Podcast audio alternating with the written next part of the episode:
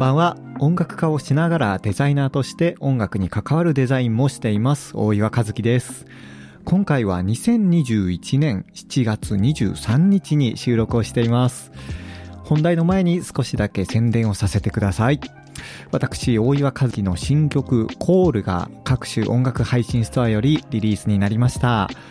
それぞれが自由に発信できる世の中でいろいろな情報とか考えに感情を流されてしまいがちなんだけども自分自身の考えに向き合うことを大切にしていきたいなと思って書いた曲です。トロンボーンとギターのどこか懐かしさもあるサウンド。時間をかけて大切に作った曲なのでダウンロード購入してくれたらもちろん嬉しいんですけどもまずは放送の説明欄にある URL からぜひ曲を聴いてほしいです。さてさて、えー、ちょっとね、自分もあんまりちゃんと意識をしていなかったんですけども、今日、2021年7月23日、えー、東京オリンピックの開会式ということで、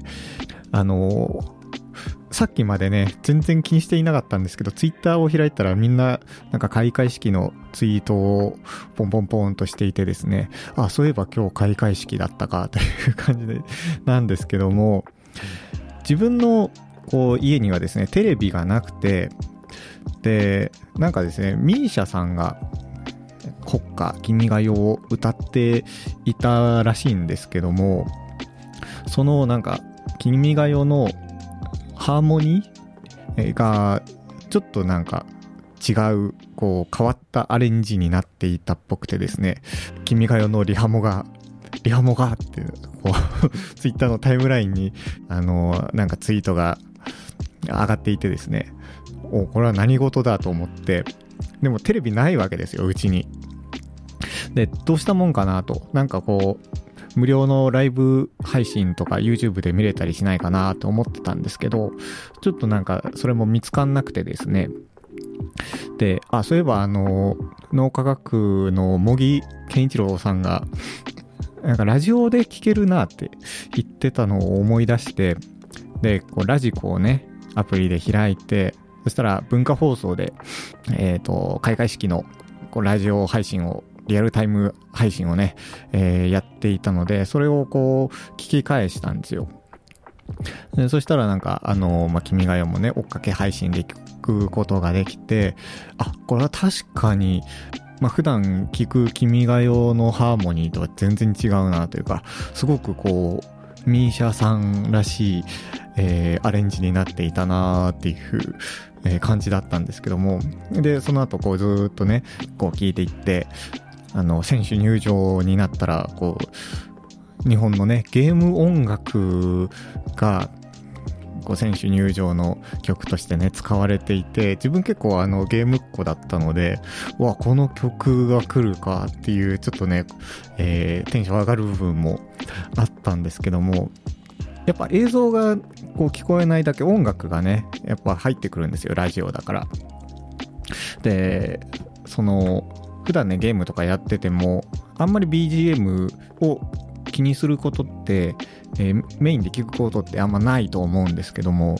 やっぱりね、その、えー、昨今のゲームの BGM の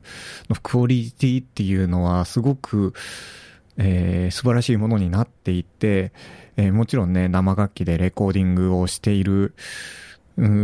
ところもね、いっぱいあると思うんですけども、何にせよやっぱクオリティが素晴らしいなと、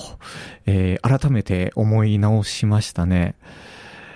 ね、その、やっぱそのゲームの世界観を作るっていう上でも、曲を作る方が、じゃあどういう風にしていこうかとか、どういう風な盛り上がり、どういう風なこう、えー、広がり、世界観で作るかってすごく考えて、えー、作っていると思うんですけども、やっぱり素晴らしいなと、改めて 思いましたね。なんか、これで、えー、その、レコーディング、ゲーム音楽作った人も、レコーディングに参加したプレイヤーさんたちもね、なんかこう、あの、日の目を浴びたのかなと、そこ、うん、なんかちょっと個人的にはそういう風に思ってしまうところもあるんですけども、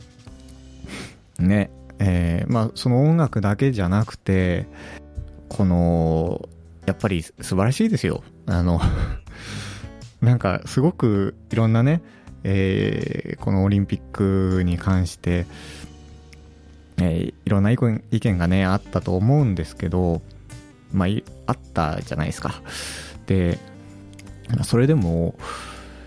やっぱりそこに向けてさ、努力してきた人、この開会式、そしてこれからね、えー、行われていくだろう、それぞれの競技に向けてね、えー、何かを、えー、時間をかけて作ってきた人たちがやっぱいるわけで、そこの努力っていうのはやっぱ称えるべきものだし、これだけ素晴らしいものをね、え、まあちょっと自分は、えー、ラジオだけ、耳だけだったので映像はちゃんと見切れてないんですけども、えー、これだけのものを作ってきたっていうことで、うん、そこまでにね、いろんなこう、その、それぞれの葛藤もあったし、グループ間での葛藤もあったし、その中でこう、なんかいろんな批評もされてきてさ、このままでいいのかなってこう多分作ってる側もすごく不安だったと思うんですけどやっぱりこうやってこう発表されたことによってその作っている期間苦しい期間っていうのが報われるものでもあるなってやっぱ思うんですよね。自分も曲を作っていてやっと発表できた時にああやっぱ良かったって。ね。えー、やっとこうなんか解放されたっていう感じもあるのでやっぱりそれをね、えー、うん、やっぱ素晴らしいものは素晴らしいって言えるような世の中になればいいのかなと思いますよ。うん、なんかいろんなね意見あると思いますけども 自分はそういう風な感じで、えー、ちょっとねその開会式のラジオを聞いておりました。で、まあ、そうそうこういった機会っていうのはないと思うので、今日はちょっとね、オリンピックの開会式の話をしてみたんですけども、やっぱりね、えー、何かしらアクションを起こすっていうことは、その周りに波紋を、えー、起こす、うん、影響を与えるっていうことになるので、えー、それがね、まあ、どっちかといえば、いい方に転がってほしいと思うし、えー、もう何よりもさ、そのオリンピックの招致に決まってからここまでね、いろいろ努力されてこられた方、作ってこられた方、えー、まあその、うん、期間、ね、えー、抱えていた感情っていうのも、えー、努力されてこられた、うん、量っていうのも自分には計り知れないんですけども、それでもね、なんか、やっとこの日を迎えられたっていうのは、うん、なんかお疲れ様っていう風に言いたいなって素直に思いますね。というわけで今日はですねあまり話す内容を決めずに行き当たりばったりで喋ってきてしまったのでちょっと聞きづらい放送だったかなっていうふうにも思うんですけどもまずはね、えー、何よりここまでこういろいろ作ってこられた方たちの作品っていうものがまあ、開会式ではあるんだけどもやっと発表される場、うん、その完成品を世に出す場でもあったと思うので、えー、ひとまずお疲れ様っていうのと、うん、お祝いの、えー、日だなっていうふうにも感じたので、えー、今日はこんなことを喋ってみました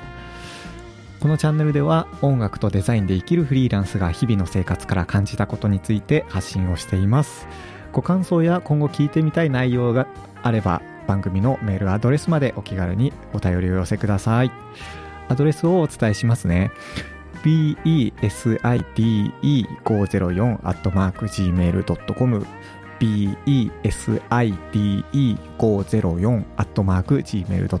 beside504-gmail.com bside504-gmail.com です。あなたからの感想をぜひお待ちしております。それではまた次回の放送でお会いしましょう。お相手は大岩和樹でした。いい一日をお過ごしください。